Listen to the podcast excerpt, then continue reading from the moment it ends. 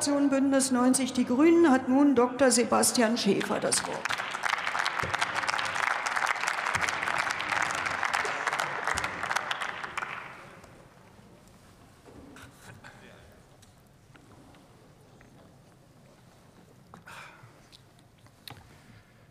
Sehr geehrte Frau Präsidentin, liebe Kolleginnen und Kollegen!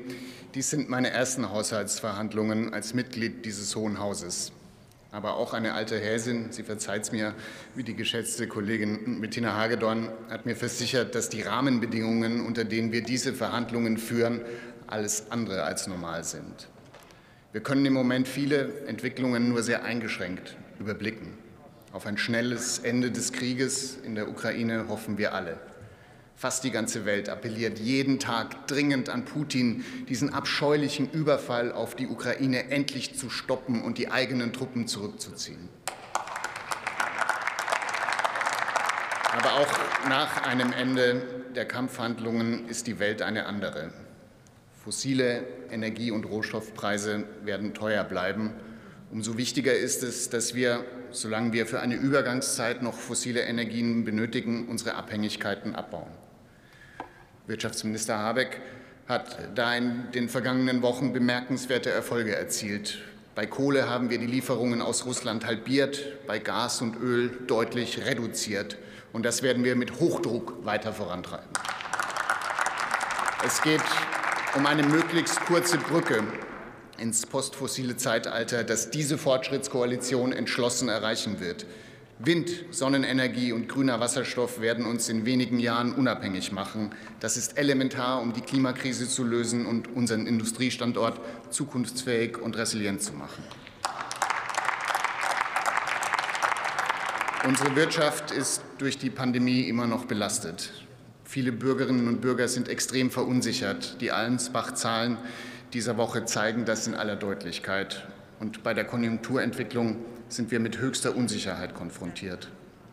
Wir sehen, dass die Wirtschaftsforschungsinstitute ihre Prognosen deutlich reduziert haben.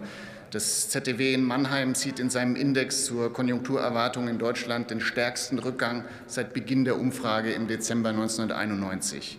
Der IFO-Geschäftsklimaindex heute bricht ein. Drei Viertel der Industriebetriebe beklagen Störungen in der Lieferkette und Logistik. 90 Prozent fehlen Rohstoffe und Vorleistungen. In der Tendenz sind Branchen betroffen, die durch die Pandemie eher weniger belastet waren.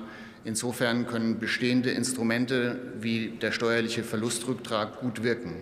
Auch das Kurzarbeitergeld kann helfen, Arbeitslosigkeit zu vermeiden und Fachkräfte zu sichern. Es ist aber möglich, dass wir hier zusätzlich Unterstützung brauchen.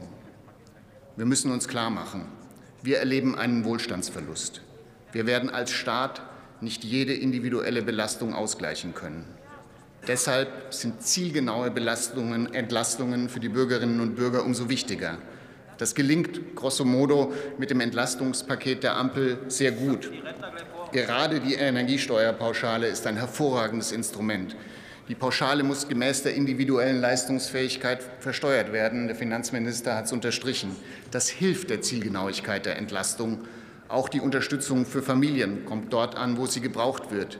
Wer wie meine Familie vom Kinderfreibetrag profitiert, wird nicht entlastet. Ich halte das für gerecht.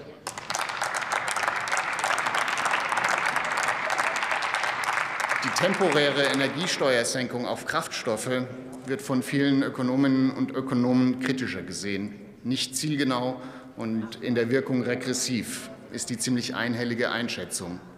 Da haben wir als Ampel mit der vereinbarten Reform der Unterstützung für Pendlerinnen und Pendler noch einiges zu tun, um bessere Instrumente zu entwickeln. Ich bin froh, dass wir jetzt mit Hochdruck einen Auszahlungsmechanismus für das Klimageld entwickeln.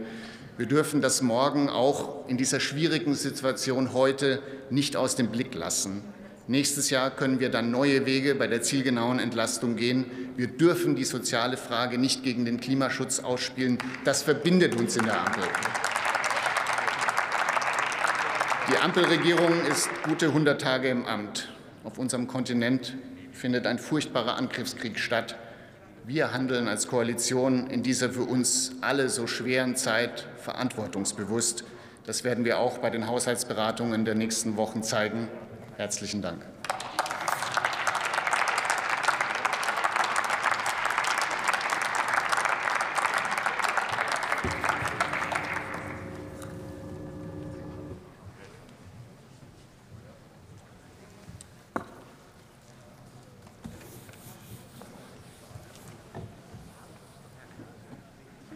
Das Wort hat der Kollege Carsten Klein für die FDP.